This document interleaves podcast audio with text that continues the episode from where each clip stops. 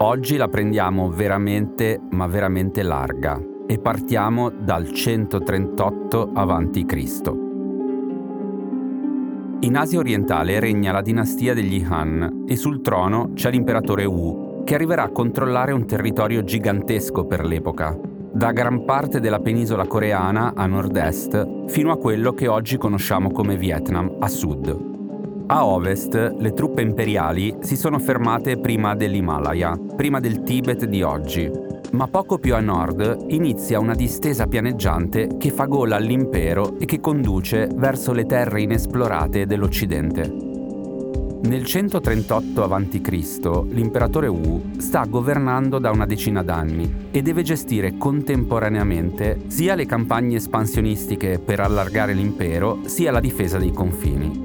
Soprattutto quello da nord, da dove i suoi emissari lo informano della minaccia che incombe. Orde di tribù nomadiche poco organizzate, tecnologicamente anche arretrate, ma molto molto combattive. Li chiamano col termine cinese Xiongnu, che tradotto significa qualcosa come schiavi feroci. Questo per dare l'idea di come si pensavano gli imperatori cinesi dell'epoca e soprattutto di cosa pensavano di tutti quelli che stavano fuori dall'impero. Wu ovviamente non può saperlo, ma i nomadi del nord saranno una spina nel fianco dell'impero cinese per almeno altri 2 secoli. Quello che l'imperatore sa nel 138 a.C.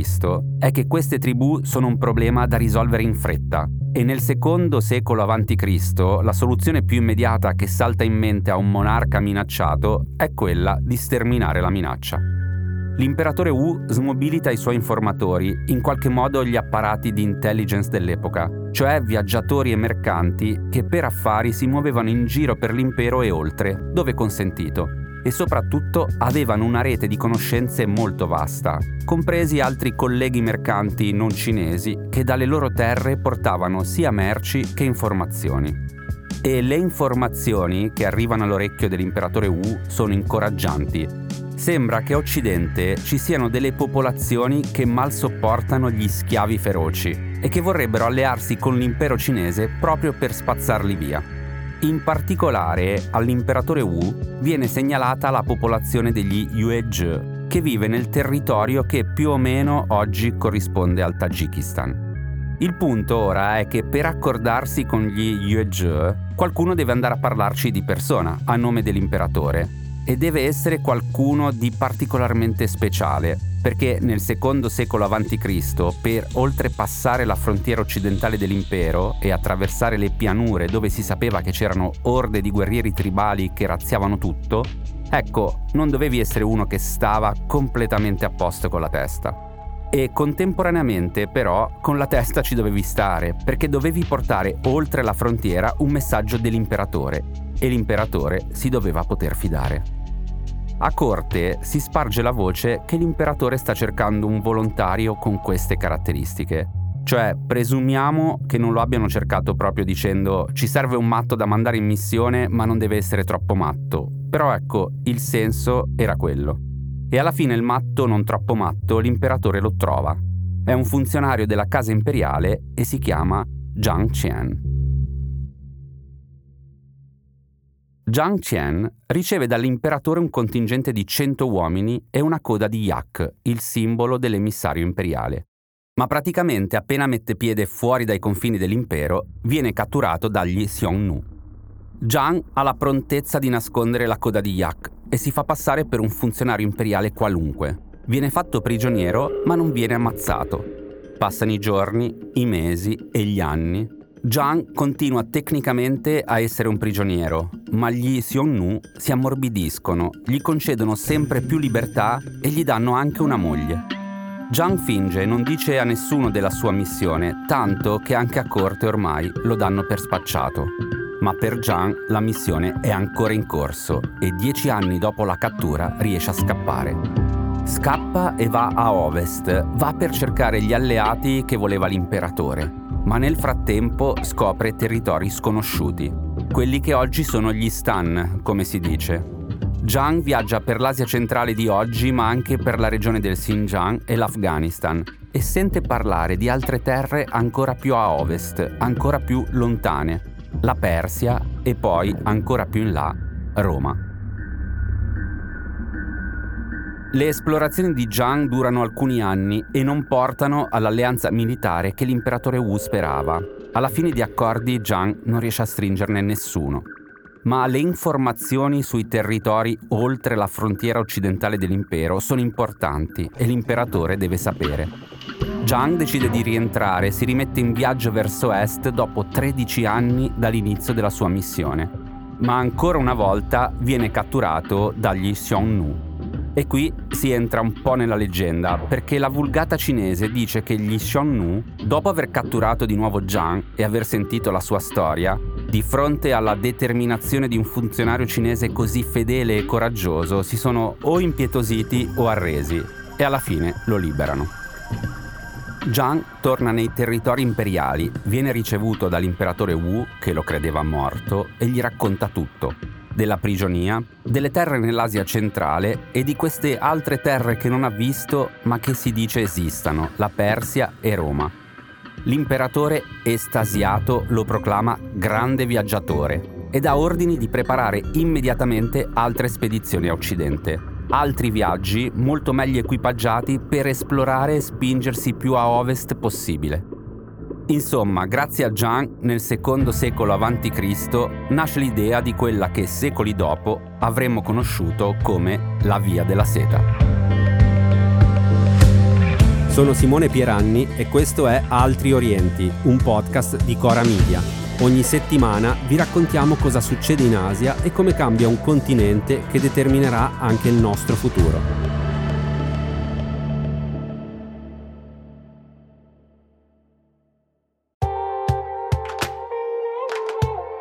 Ciao, sono Silvia Boccardi. Ci stiamo avvicinando alle elezioni europee dell'8 e 9 giugno, uno dei momenti elettorali più importanti dell'anno. Per capire meglio come funziona l'Unione Europea, puoi ascoltare le puntate speciali di Globally Focus Europa, il podcast di Will e Ispi in cui io e Francesco Rocchetti raccontiamo le grandi elezioni del 2024. Puoi ascoltarlo ora su tutte le piattaforme audio gratuite cercando Globally Focus. 尊敬的各位同事、各位朋友，很高兴在这美好时节同大家齐聚西安。 È il 19 maggio del 2023 e siamo a Xi'an, in Cina, al vertice ufficiale tra la Repubblica Popolare Cinese e alcuni paesi dell'Asia centrale: Kazakistan, Tagikistan, Turkmenistan, Uzbekistan e Kirghizistan. A parlare è Xi Jinping, il presidente cinese. Prima saluta tutti i leader presenti, insomma le solite parole cerimoniali tipiche dei discorsi che precedono un summit. Poi Xi Jinping comincia il vero discorso. Zhang Qian, zi Chang'an chufa, chushi Xiyu, dakai le Zhongguo tong Zhongya youhao jiaowang de damen. Racconta la storia di Zhang Qian. Dice che grazie a lui è stata aperta per la prima volta la porta tra la Cina e i paesi dell'Asia centrale. Xi Jinping utilizza Zhang per fare quello che fa un po' di solito nei suoi discorsi: collegare la Cina attuale a una Cina di molti anni fa per ribadire che il popolo cinese certe relazioni secolari non le dimentica e che ci sono relazioni e relazioni. Ci sono quelle profonde e storiche, appunto, come quelle con l'Asia centrale, e quelle più recenti, meno solide, come ad esempio quella con gli Stati Uniti.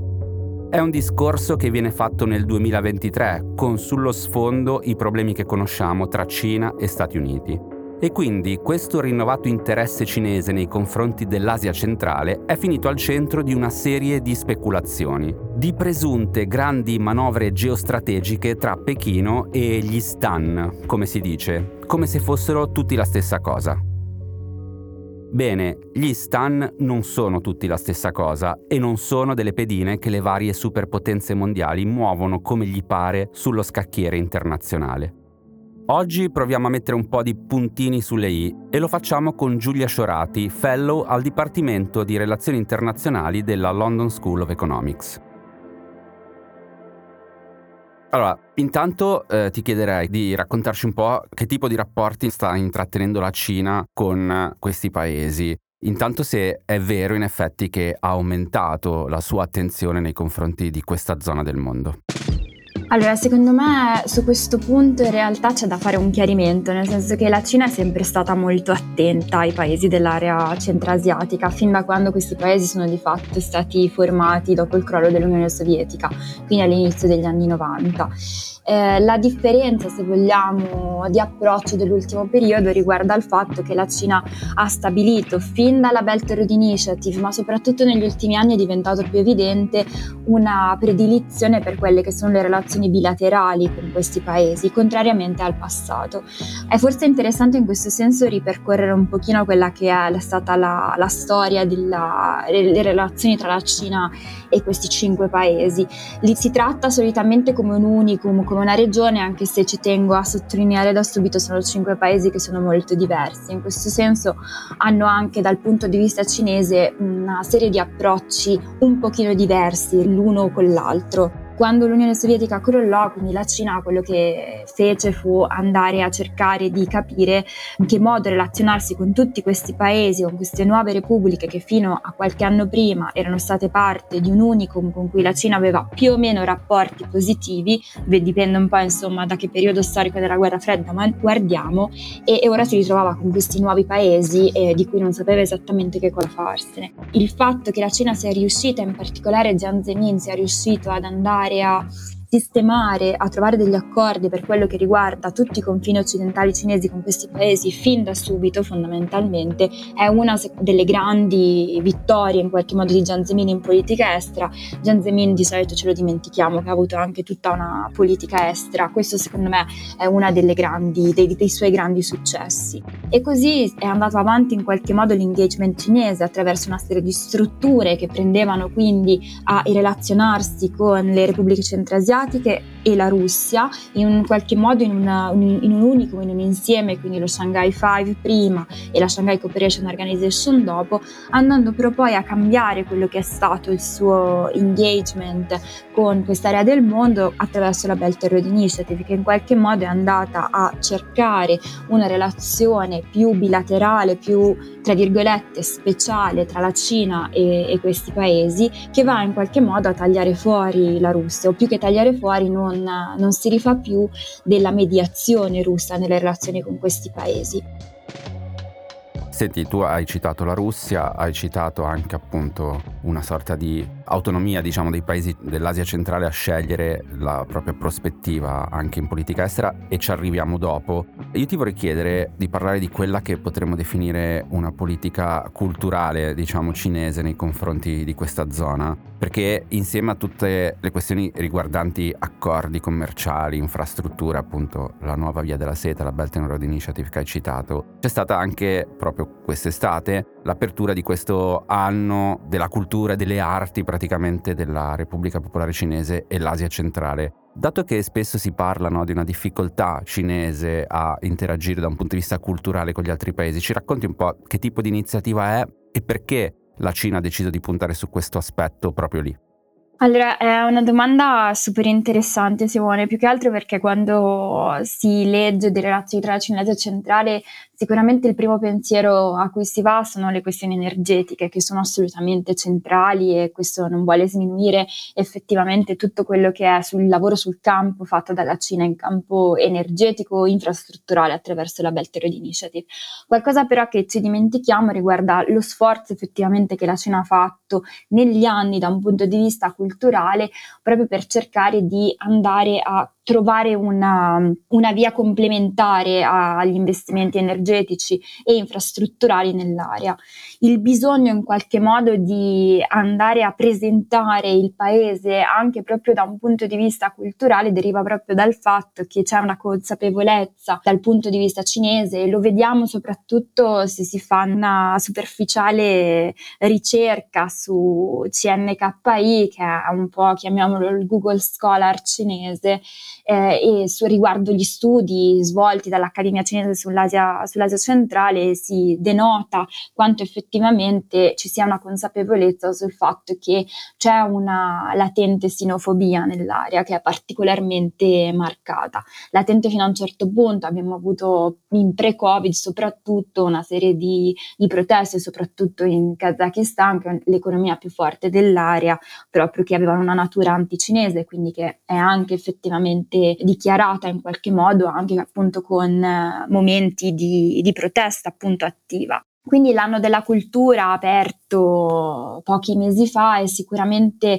qualcosa che ricade in questo filone del tentativo cinese di andare a trovare una cooperazione in ambito culturale con quest'area. Ci sono quindi per esempio un finanziamento di una serie di mostre temporanee che parlano proprio di Cina nei musei per esempio maggioritari dell'area.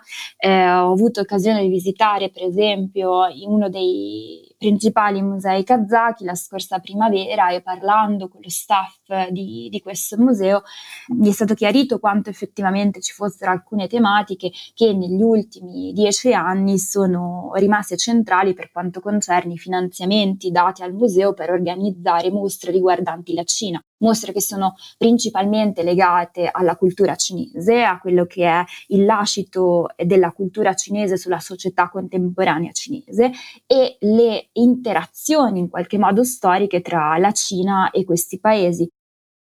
Allora, dato che ad Altri Orienti cerchiamo di raccontare non solo appunto le relazioni internazionali, quelle più istituzionali, ma cerchiamo anche di capire che cosa succede poi dentro i paesi, approfitterei del fatto che tu sei stata in Kazakistan di recente per raccontarci un po' com'è vissuta, diciamo, questa presenza cinese e quali sono gli elementi interni che noi non vediamo perché non sappiamo fondamentalmente che esistono lì, ad esempio in Kazakistan. Su questo magari parto da un aneddoto personale, per me è molto divertente, ma io ho questo bias nei confronti della Cina, per cui trovo sempre questi aneddoti molto divertenti. Quando sono atterrata in Kazakistan la scorsa primavera, una delle prime cose che ho fatto è stato prendere un banalissimo bus per recarmi dall'aeroporto al centro città. Io non parlo russo, non parlo kazako, quindi già quella è stata un'avventura. In ogni caso, una cosa che mi ha fatto sorridere è stato il fatto che mentre aspettavo questo bus con questa piena di bagagli, ho visto arrivare questo bus da lontano e mi sono in qualche modo sentita a casa perché era palesemente un bus cinese di quelli che ho preso tante volte quando vivevo a Pechino. Ed è qualcosa che mi ha fatto sorridere, era la mia prima esperienza in Asia centrale, per cui già nel mio primo incontro, tra virgolette, di persona con l'area mi ha fatto sorridere il fatto che sia stato mediato direttamente da una presenza cinese. La domanda sul come sia vista la Cina nell'area è una domanda difficile, nel senso che come ricordavo questi paesi sono tutti molto diversi tra di loro, sicuramente complice anche la situazione internazionale, in particolare l'invasione russa dell'Ucraina.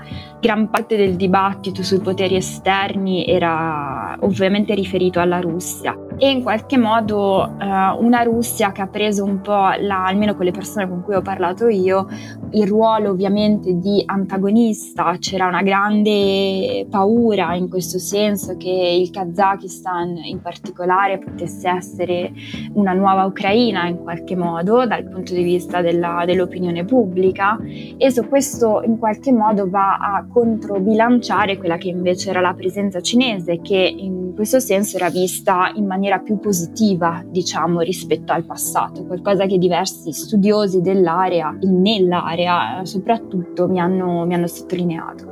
In qualche modo il calo reputazionale russo, possiamo dire, è andato a giovare alla Cina in questo senso. Certo è che la Cina non è una potenza esterna che è vista in maniera completamente positiva. È da ricordare secondo me, ed è qualcosa che io ho riscontrato nel mio viaggio, la distinzione tra quella che può essere la percezione da parte dell'opinione pubblica e da parte invece dell'elite di questi paesi. Posso parlare esclusivamente per esperienza personale di Kazakistan, in cui effettivamente il rapporto tra l'elite cinese e l'elite kazaka è molto positivo. Penso che l'elemento l'esempio in qualche modo più eclatante rimanga comunque qualcosa del passato. In ogni caso, dopo che il presidente Xi Jinping annunciò la Belt and Road Initiative proprio alla Nazarbayev University 10 anni fa di Astana, il Kazakistan ha lanciato un progetto complementare alla BRI, chiamiamolo così, di sviluppo nazionale, che ricalca in qualche modo proprio l'idea, insomma, della nuova via della seta. Lì si parla di nuova via della seta, il progetto kazako è il Nurli Jol, che mi dicono colleghi che parlano kazako effettivamente, che è il sentiero luminoso, quindi quest'idea, insomma, di una strada verso lo sviluppo che viene in qualche modo ricalcata anche all'interno del paese. Abbiamo detto che quest'area non è un unicum, come spesso viene considerata, gli stan, come se fossero tutti la stessa cosa. Quindi ti faccio una domanda partendo tra l'altro da un tuo articolo che hai pubblicato sul sito dell'Ispi, nel quale scrivevi che gli stati dell'Asia centrale sono emersi come attori politici più attivi e autonomi nel sistema internazionale rispetto agli ultimi 30 anni. Ora ovviamente non abbiamo il tempo per analizzare ciascun paese e l'autonomia nel sistema internazionale di ciascun paese, però ci puoi spiegare un po' cosa dobbiamo guardare per vedere questo nuovo attivismo e questa autonomia dei paesi di quest'area? Allora sì, secondo me gli elementi da ricordare e da tenere d'occhio sono soprattutto due. Uno è il fatto che se aprite qualsiasi rivista specialistica, qualsiasi anche magazine, podcast che tratta in maniera specifica dei paesi dell'area centroasiatica, sicuramente noterete come c'è una ricerca di una nuova identità da parte dei paesi di quest'area che va oltre al passato sovietico. C'è effettivamente tutta una riflessione da parte dei paesi dell'area rispetto a quello che questi paesi sono al di là della propria esperienza sovietica. L'hai ricordato anche tu, Simone, spesso vengono considerati come gli stan, quindi qualcosa che fa parte di un passato legato quasi esclusivamente all'Unione Sovietica, ma questi paesi hanno radici storiche e identitarie molto più vecchie, molto più antiche, e quindi c'è una riscoperta di un'identità al di fuori appunto di questo periodo storico, che in qualche modo viene esternalizzata in una presenza all'interno dell'area stessa più autonoma rispetto a quella che era stata la mediazione delle grandi potenze, in primis la Russia, nel passato. L'esempio più pratico, al di là di questa nuova ricerca di un'identità unica in qualche modo slegata appunto dal passato sovietico, un altro elemento interessante riguarda proprio il lavoro che, se non tutti questi paesi, sicuramente le economie più forti, in particolare il Kazakistan, hanno fatto in riferimento a questioni di sicurezza all'interno dell'area, e parlo soprattutto in riferimento all'Afghanistan. Ricordo per esempio che il Kazakistan ha istituito un'agenzia proprio dedicata all'aiuto, alla fornitura di aiuti umanitari all'Afghanistan in particolare, che è qualcosa che effettivamente fino a pochi anni fa il Kazakistan stesso riceveva da altri paesi. In qualche modo c'è una ricerca all'interno anche del vissuto e del modo in cui questi paesi vanno a relazionarsi con l'esterno, che non è più quella di paesi in via di sviluppo. Ovviamente questo vale soprattutto per alcuni paesi, tra cui appunto Kazakistan ed Uzbekistan, ma una ricerca di un ruolo più attivo. Il Kazakistan per esempio è stato parte di diverse organizzazioni internazionali come capofila, no? Temporaneo, qualcosa che molto spesso mi dicono colleghi che lavorano nelle istituzioni europee rifiutano in qualche modo l'etichetta di paese in via di sviluppo.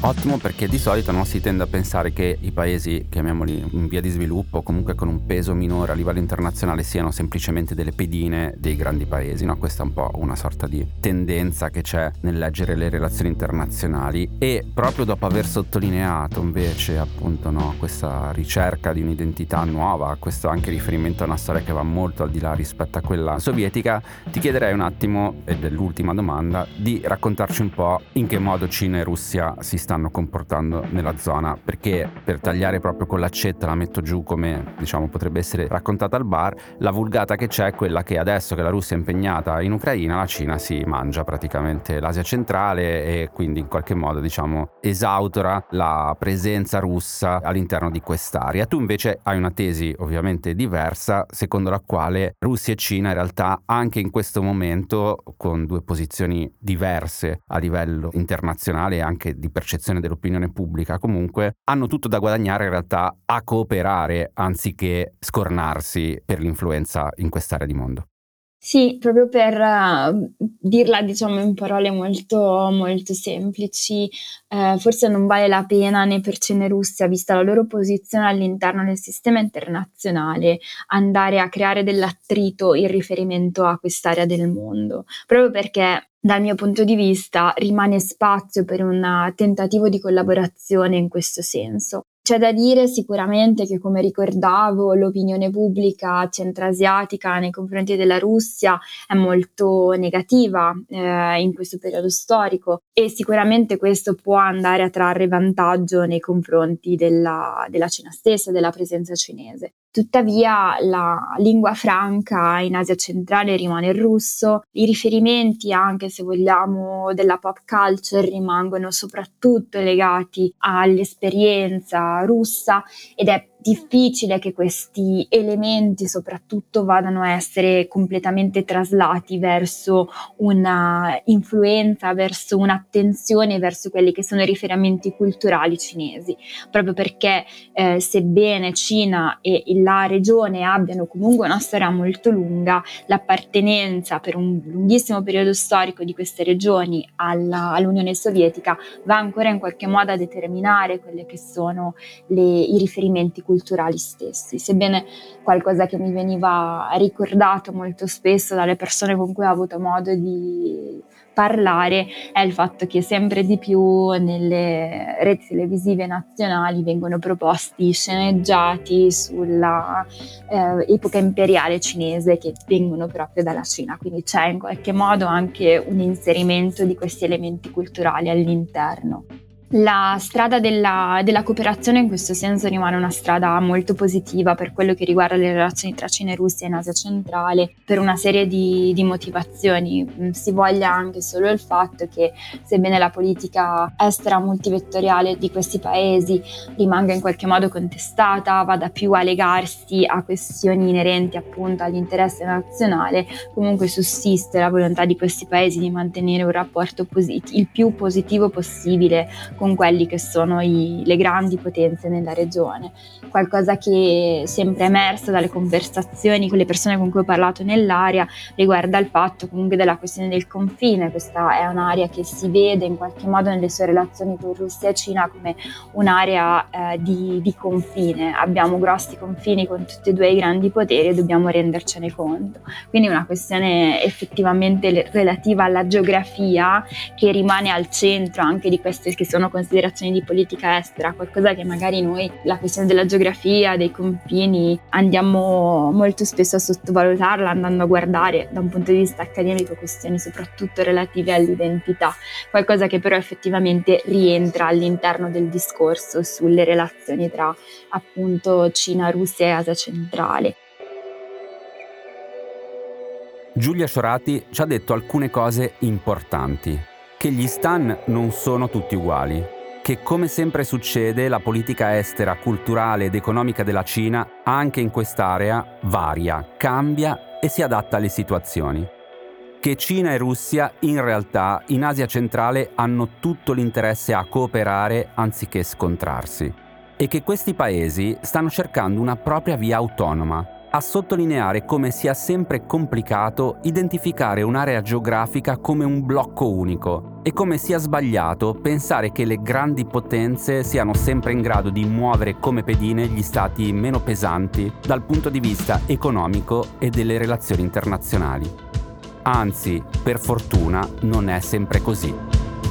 A venerdì prossimo.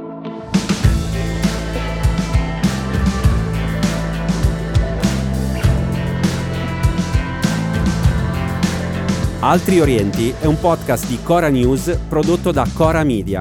scritto da Simone Pieranni e Matteo Miavaldi. La cura editoriale è di Francesca Milano. La supervisione del suono e della musica è di Luca Micheli. La post-produzione e il montaggio sono di Daniele Marinello. Il producer è Alex Peverengo.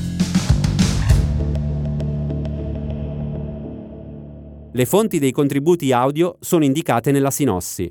Ryan Reynolds here from Mint Mobile. With the price of just about everything going up during inflation, we thought we'd bring our prices down.